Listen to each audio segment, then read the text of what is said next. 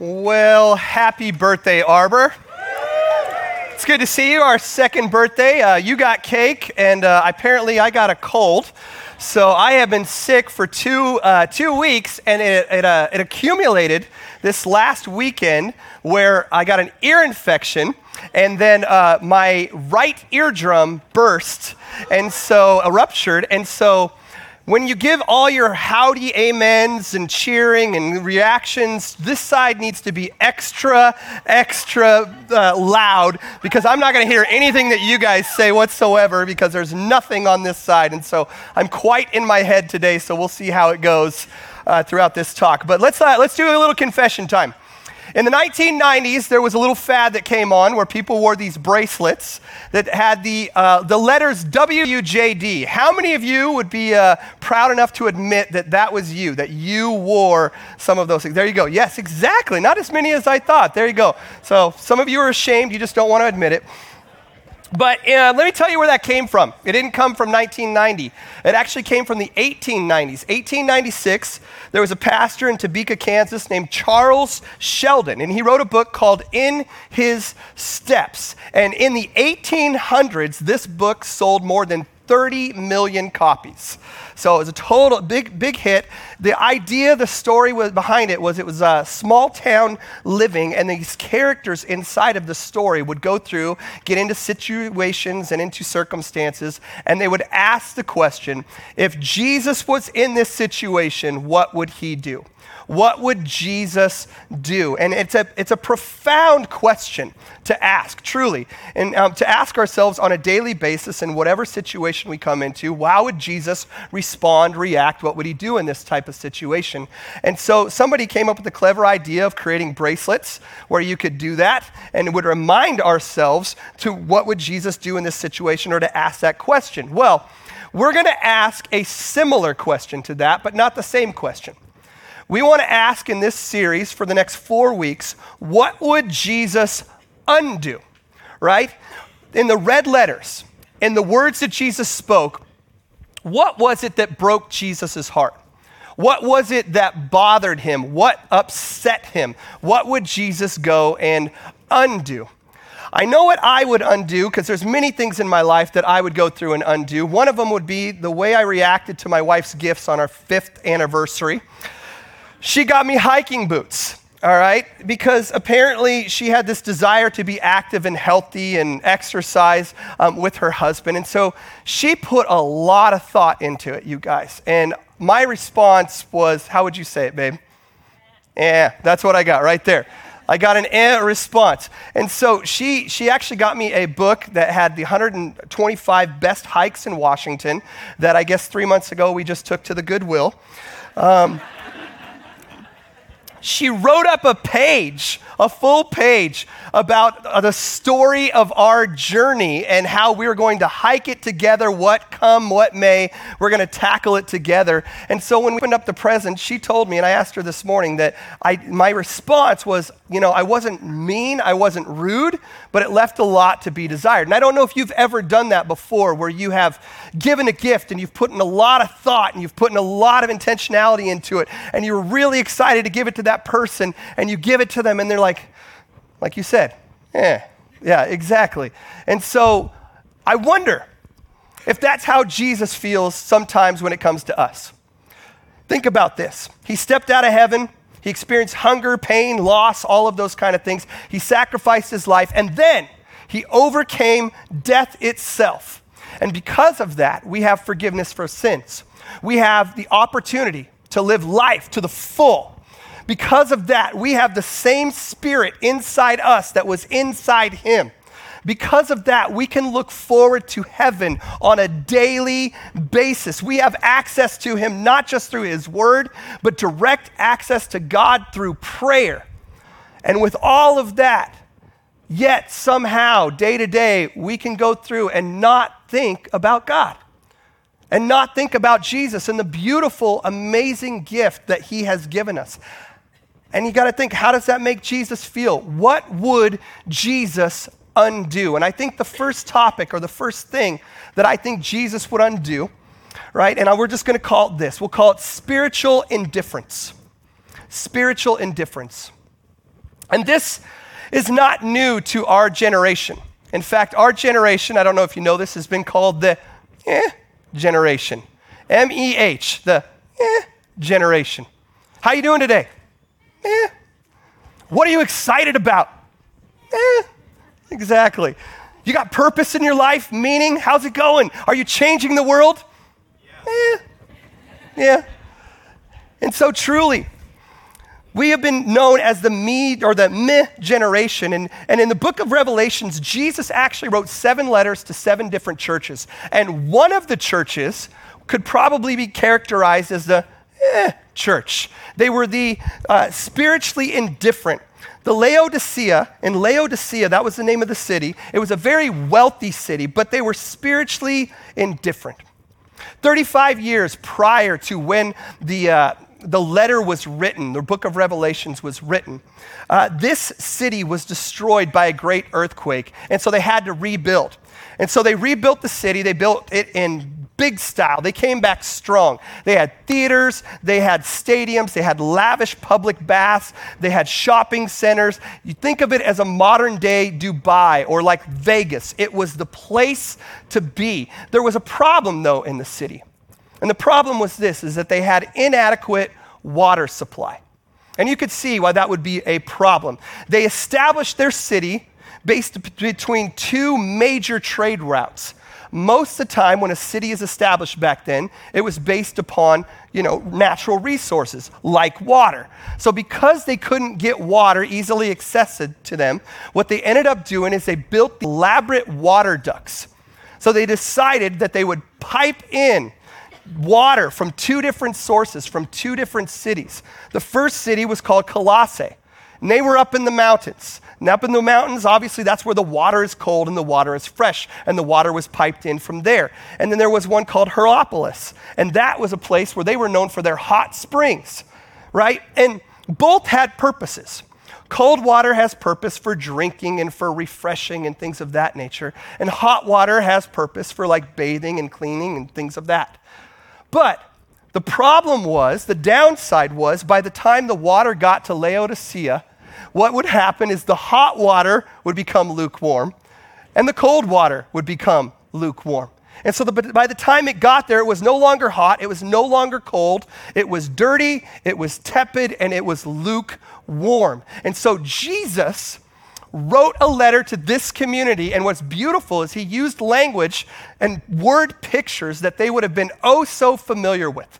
Because everybody in that city would have known about the water problem and the lukewarm water. And so here's what he says in Revelation 3 Jesus said, I know your deeds. So I know what you've done this week. I know what you've done last week. I've been watching you. I know your deeds, that you are neither cold nor hot. I wish you were either one or the other, because both serve a purpose. So, because you are lukewarm, again, like the water that they knew, neither hot nor cold, I am about to spit you out of my mouth. What Jesus is saying is that you are spiritually stale. You are depressingly detached. After everything I've done, coming down from heaven, after everything I've given to you, you don't seem to care. And the language here is interesting because the term spit you out actually means to vomit you, is what it actually means. And so, catch this spiritually indifferent, being spiritually indifferent doesn't just break God's heart, it actually turns his stomach. And so, before we talk about what to do about spiritual indifference, I think it'd be important to go over what causes spiritual indifference and how some of us have found ourselves in this place. And there's two major causes that Jesus kind of talks about. And so let's start with the first one. And the first one is this it's the illusion of self sufficiency. The illusion of self sufficiency, that we can do it on our own. Look at what Jesus says in the next verse to the Laodiceans he says this He says, You say I am rich. I have acquired great wealth and I do not need a thing. But, and this is Jesus talking, you do not realize that you are wretched, pitiful, poor, blind, and naked. They think they have it all together. They think they have everything they need. And what Jesus is telling me is you're missing it. You don't get it. You don't realize. You think you have what you need, but you're actually missing what matters most. Friends, I see this all the time, and I experience it all the time in conversations that I have with people, especially in today's day and age. When you start to have spiritual conversations with someone on a flight, at a coffee shop, you know, just a friend chatting. Oftentimes, you get this as you start to move down this Jesus road and you start to share or bring up that conversation. There comes to be this wall. Do you know what I'm talking about? This, I'm good. Like, I, am good. I, I'm glad that that works for you, but I'm good over here. Everything that I got, I'm, I'm, I'm fine. I'm good. I've got my car. I've got my, you know, I've got my cell phone. I've got my Netflix. I got a Snuggie. I'm good. I don't need anything else. I'm totally fine. And what Jesus is saying is you may have worldly wealth. You may have acquired a lot, but you're spiritually bankrupt. You may have been living your life with full of stuff, but it's empty of meaning. And we think we can make it on our own. And so there's this illusion of self sufficiency. The second thing, the second cause of spiritual indifference is distractions distractions of this world. Jesus told this parable about a farmer who was sowing seed, and he said, But the worries of this life, the deceitfulness of wealth, and the desires of other things come in, and what do they do? And choke the word, making it unfruitful. Friends, this is, if I'm just shooting straight with you, this is my life. And this is so many of your lives as well. This is my story and this is your story. We hear a moving message, uh, God's word, presented us into a way that connects, right? And we have this moment with God, whether through worship or some sort of experience, and we're inspired to live out our faith. And momentum starts to build, and we start to grow, and we're taking steps forward in our relationship with Jesus. And then, boom, friends from out of town drop by your kid has a birthday party. There's dinners to make, laundry to wash. The baby is screaming because he's got another tooth. Your wife cracks her tooth and you have to take an emergency trip to the dentist. Your family is sick. You get sick. You're sick, so you decide you want to take a bath. You don't take a bath often, but when you do, all of a sudden, your kids are running upstairs screaming at you, saying that it's leaking from the second floor through the ceiling into the first floor. And that may super specific that that was me last week. That was my week. Okay? Life just happens, right? And it chokes out the word. You're making steps in your faith and it chokes out the word. And it's not, like we don't care, right? It's not like we don't want to have a strong relationship with Jesus or we don't want to have anything to do with him. We just get distracted distracted by the things of this world and the crazy circumstances of trying to make our way through it. And then suddenly, what we find is after distraction, after distraction, after distraction, we suddenly find ourselves spiritually indifferent, spiritually numb. I love this quote. It says, Feeling numb isn't the absence of feeling, but the sensation of feeling too much at once we have distractions, and that's one of the causes. There's two causes of spiritual indifference one is self sufficiency, and two is distractions of this world. Let's just call it what it is, okay? Let's just let's shoot straight. Over all the world today, and especially in this area in which we live, in our culture, there are so many people that have just a little bit of Jesus. They just just a little bit, just enough to make them feel comfortable, right? Just enough to feel secure about eternity, to feel good about eternity. I, I, I came to know Jesus. I said a prayer when I was a kid, and I got baptized a little bit later. Just enough to, like, ah, I think I'll go to church today, but I don't know about next week. Or just enough to, like, I'll get involved with this, but not too far. I don't want to go too crazy. And just enough to make us feel comfortable, to make us feel good about where we're at in our eternity, but not enough to move us to inspire us to, to see our own sinfulness and to live a life that glorifies Jesus for His glory. Not for our glory, but for His glory. Just enough to feel better about ourselves, but not enough to change us. And so, what would Jesus undo?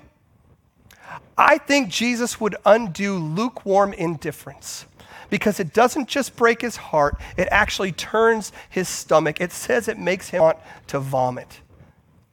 And so, how do we know? How do we know if we're living spiritually indifferent?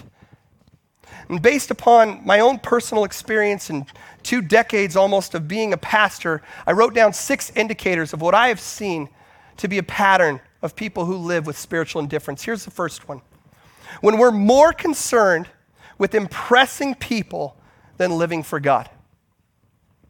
We may be moving down that path of spiritual indifference when we start to become more concerned with impressing people than living for God. Do you like me? Do you like my shoes? How about my shirt? You like my hair? Should I cut it? Did I say the right thing? Did I do the right thing? Did I offend you? I'm so sorry. Right?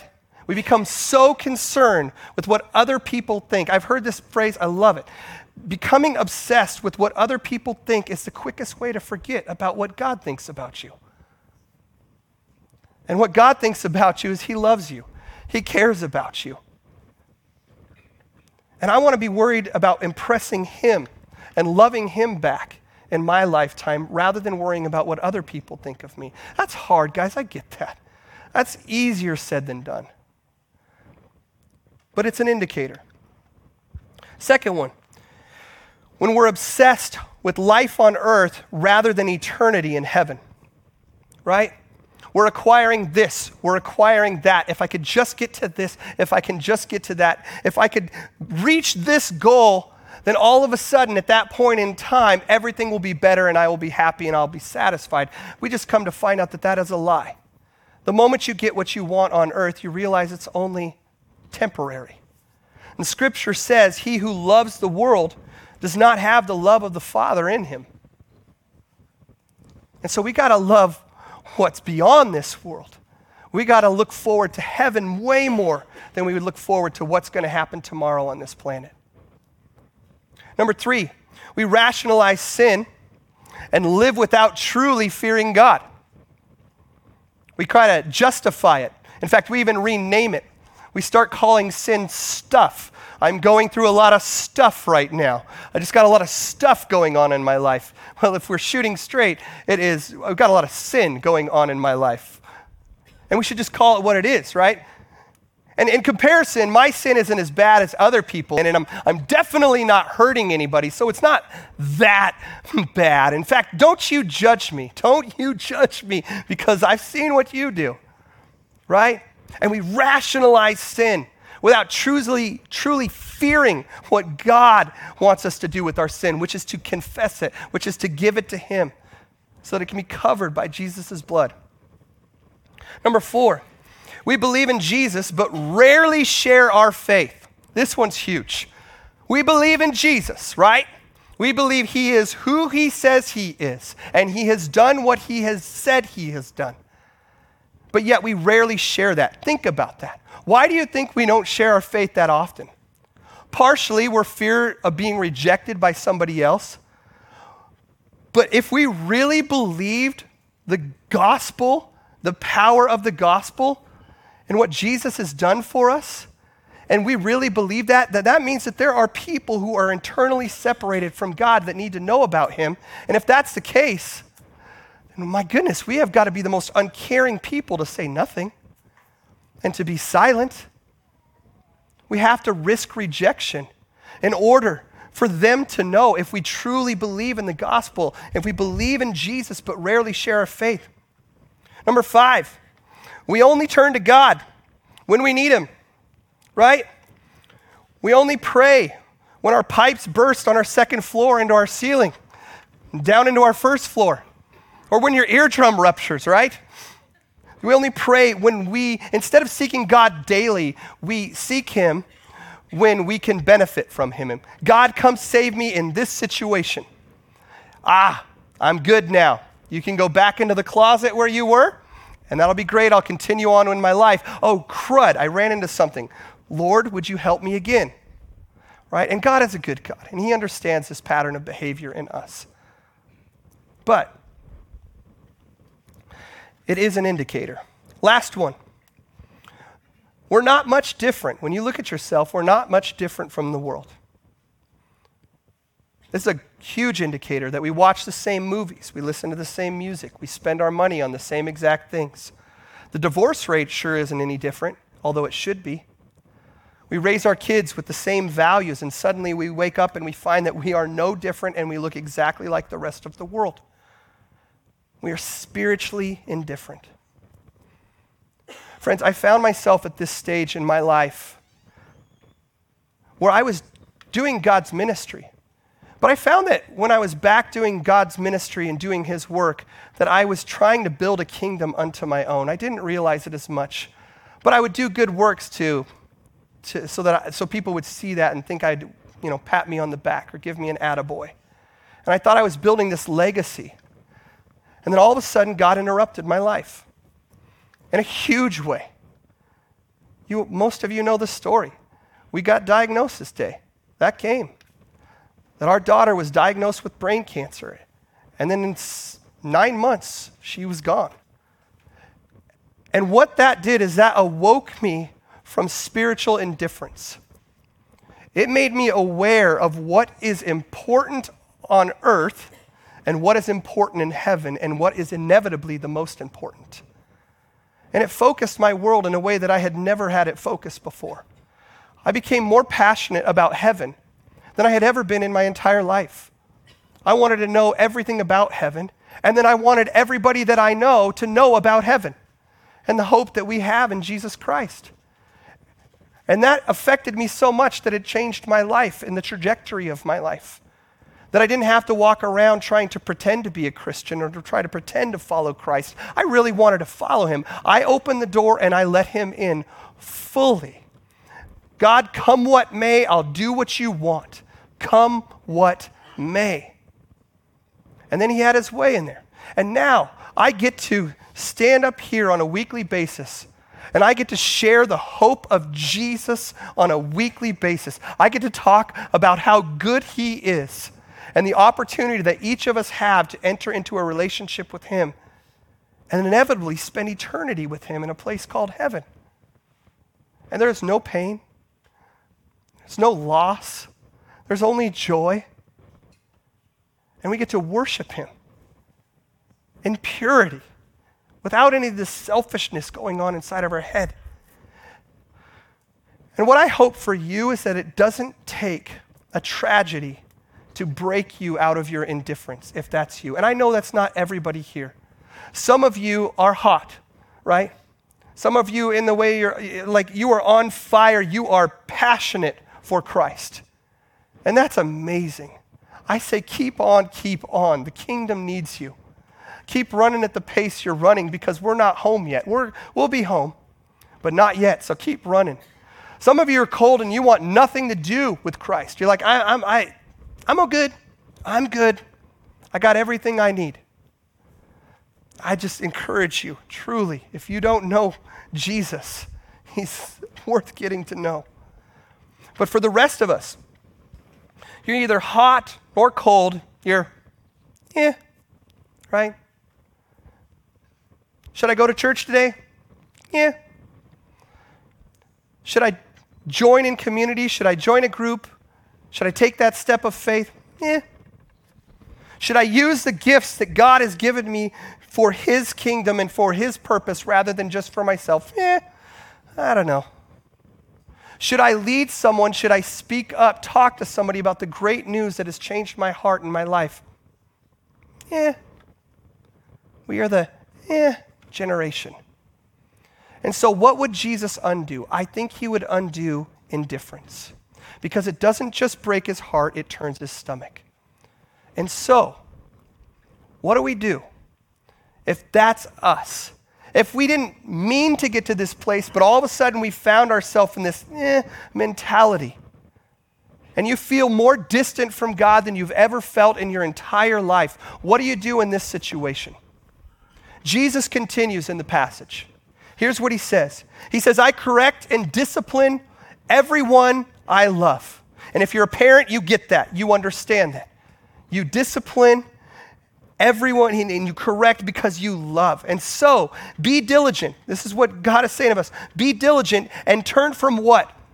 Your indifference. How do we do that? That's the big question, right? Look at the next verse. It says, Here I am. This is a famous verse. This is Jesus talking here. Here I am. I stand at the door and knock. If anyone hears my voice and opens the door, I will come in and eat with that person and they with me. Could you imagine sitting down and having a meal with Jesus? Just you and him. You open the door, come on in, sit down. I don't care what I'm eating that day. It could be broccoli, and that's all we have. Be the best meal of my life. And what Jesus is saying is open the door. And so, how do we break spiritual indifference, you let Jesus in. You let Jesus in. Hear me. Not just let Jesus into here, into your intellect, or into a section of your calendar on a Sunday morning, or maybe even just before you pray or before meals. You let Jesus in fully, all the way down into your heart, to the whole part of you. You fully let him in. Some of you, some of you are standing with an arm's length. You got, you know, you're blocking him. You can come this close, God, but that's it. No any further. It'd be uncomfortable if I let you in any further. I'm just going to tell you this straightforward. Following Jesus is uncomfortable. If you if somebody told you that following Jesus all your problems go away, they lied to you. It's uncomfortable to follow Jesus. It is way worth it, right? In the end, and right now, and with peace that passes all understanding, but it is uncomfortable when you let Him in and start messing around inside of your soul and inside of your life. And if you've never given Jesus that opportunity, if you've never let down your guard, if you've never opened that door and say, Come on into my life, here I am, come what may, I invite you. Today would be a good day to do that. It is worth it. It is the best decision I've ever made in my entire life. It is the best decision that so many of you have made in your entire life. It's the best decision we've ever made in our entire eternal life because we'll be able to spend eternity with Him. And so, if you've never done that, I would encourage you to do that today. We're around, we'd love to talk to you about it. But for those of you who have a relationship with Christ and would like to reopen that door, um, you'd like to practically step out of indifference and rekindle that passion and that connection with Him. What I'm going to do is I'm first going to share with you what I would normally share, and then I'm going to share with you what I'm going to tell you today. Okay? Here's what I would normally share to you. This is, and this is good advice, this isn't bad. If you were telling me I'm struggling with spiritual indifference, I don't have the passion that I once had for Jesus now, and I want that back, I'd say pick up your Bible and read about Jesus. Pick up your Bible. This is his living word, it affects you. Take time, pray to him, right? You can speak to God. They couldn't do that throughout the entire history, but now we can speak to God. There's no veil between us and between Him. I would suggest that you would fellowship with other believers and you'd start to have conversations. I would suggest that you would start to witness and to share your faith and what God's doing inside of you. I would suggest that you turn away from sin. I'd suggest that you would give generously in obedience to Him, right? But I'm, the problem with all those things is there's too much of them. It'll overwhelm you, and we won't do any of them. And so here's what I'm going to tell you today. Okay? One simple thing. I think it's a revolutionary thought. It's probably going to be the best piece of advice I'm going to give you in all 52 weeks of the year. Okay? So just be aware that it's going to go downhill from here. Okay? But if you guys, if we applied this principle, this would change your world. It would change our church. It would change this community if every day you would do something, one thing that requires faith. Every day, do something that requires faith. Maybe that's to stand up for something or somebody when you know you're going to be mocked because Christianity is no longer popular. And you are going to be mocked when you say, I'm a Christian and I believe this. Stand up and watch the faith build from within inside of you. Right? Maybe pray. Pray for something that's impossible and just wait and see what God is going to do. Maybe you apologize for something that you've allowed your pride to get in the way of. Take that step and be honest and say, I'm sorry. Will you forgive me? And maybe they won't forgive you, but apologize, right? Or maybe forgive somebody who needs it. And you're like, well, they'll never forgive me, right? Well, you step out and be the first one in doing that. Volunteer to pray. As simple as that at your next life group, at your group meeting. Actually, maybe go to one. So many of you guys, this is nuts. The amount of people that signed up for groups this season is amazing. It's crazy. The next step is to actually go, right? I hope that happens. Every day, do something that requires faith. Reach out to somebody who's far from God and just talk to them. How are you doing? What's going on in your world? Have I told you about Jesus lately? I have? Well, let me tell you again. Right? Open up yourself to something that will break God's heart, something that is difficult but breaks God's heart. Attempt to do something that you know could not be accomplished if God didn't intervene.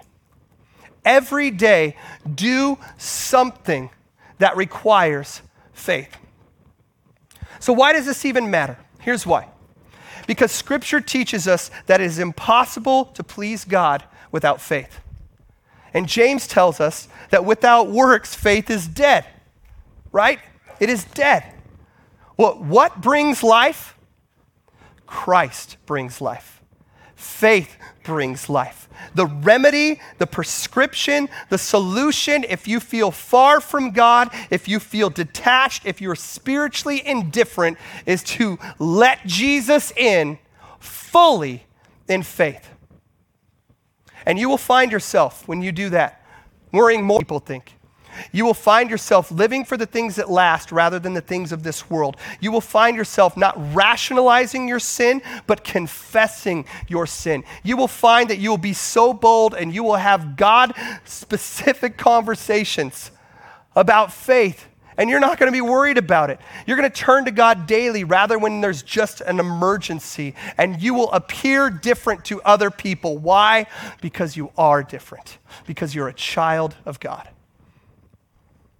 To close out, I want to share with you how I watched this happen with one individual who was here at this church. He was here at last service. And his name is Steve. And Steve went to um, ministry with me, like uh, youth ministry. He was a student back when I was a youth pastor. And let's just shoot straight. Steve was one of those kids I didn't think was going to make it. And when I mean I don't think is going to make it, I don't mean I don't think he was going to grow up and become a fully devoted disciple. I thought I didn't I thought I'd be doing his funeral rather than doing a wedding or celebrating him coming into a relationship with Jesus. Uh, the guy lived out of control. The only reason he came was because one of his friends invited him. And he went there and we put him in the group where you put, you know, like these were the troublemakers. They were all his friends. They would come to church high they would come to church. He even told me last service, I couldn't believe it. He confessed it, uh, that they were doing cocaine in the prayer room, right? And so while youth ministry was happening, glad I didn't know about that, Steve was on the worst trajectory possible. And eventually, Steve got to the age where he was no longer able to come to youth ministry, and I stopped being a youth pastor, and, and so we lost touch for a little while. And then Steve apparently something happened in his life that woke him up. He had an argument with his mom, and he told his mom, I don't want to talk to you ever again. And then he never saw his mom or talked to his mom again. And she passed away. And it shook Steve up in a way that he had never been shooken up before. And so, Steve, what he did is he heard about our story. He heard that we were starting a church. And so he reached out. He actually came to my office. And he didn't, you know, he didn't call, even though he had my number. He didn't, uh, he, didn't, he didn't email or anything like that. He just showed up. That's what Steve does. He just showed up. I wasn't there. And he left a note um, there. And Allison found it and put it on my desk. And, uh, and he said, I just, I need to talk to you. And so we got together and talked. And he says, I'm tired of running. I'm tired of playing church. I'm tired of giving God a halfway shot. I want to let him all in. What do I have to do? And he was broken. He was a broken man. He'd gotten to the place where it's like, it didn't matter. It didn't make any difference. I'm going to go in all, I'm going to let Jesus all the way in, not just here, but here. And so I told Steve at that point, well, come start this church with us, right? You could help us, right? I don't know what Steve was going to do and how he's going to help us in the beginning, but you could come help us. So he joined. Steve has been here since the beginning. Steve did not know Jesus prior. But Steve knows Jesus now. And when you look into Steve's eyes, there's, they're different. He's different. He has two beautiful little girls, little daughters. And they help him clean up after church when they do the, the facilities team. He serves in children's ministry, is what he does. It's crazy. My favorite part, it's, it, I, don't, I don't know what service Steve is going to show up at, but almost every time he'll show up late, he'll walk down the side, and then he'll come sit in the front, right? And then you know what he does? He grabs out notes. Steve grabs out notes and writes down notes about how he could better follow Jesus. Steve, the kid I thought was going to never make it past 20, is serving Jesus. And if you look into his eyes, he's not the same guy. He has life and life to the full. And you know what he's doing now? Those friends that brought him to church are not following Jesus. But you know what he does? He calls them on a weekly basis and invites them to come to church and invites them into a relationship with Jesus. And they haven't, one of them has come. It's been great. I think he was high when he came. One of his buddies came. Pretty sure. But they came, right? And Steve is having an impact like I have never seen. And, you know, I'll tell you what, it brings me such joy and inspiration, and I'm so proud of him. Um, and it makes me want to get up in the morning and keep serving Jesus the way that we serve Jesus. And if you're living a life of spiritual indifference, right? It's just like I, I don't not want to follow Jesus. I'm just, eh. I just, eh. My suggestion would be to open that door wide open and invite Jesus all the way in. It will be uncomfortable, completely uncomfortable. It will be worth it, though, right? Every day, just do something that requires faith, baby steps through this thing. And eventually, you'll find yourself standing before Jesus on that faithful day when he says, Well done, good and faithful servant. And when you do, on that day, It'll all be worth it. It'll all be worth it. What would Jesus undo? Spiritual indifference. How is it undone? Through the power and faith in Jesus Christ. Amen? Amen. Let's pray.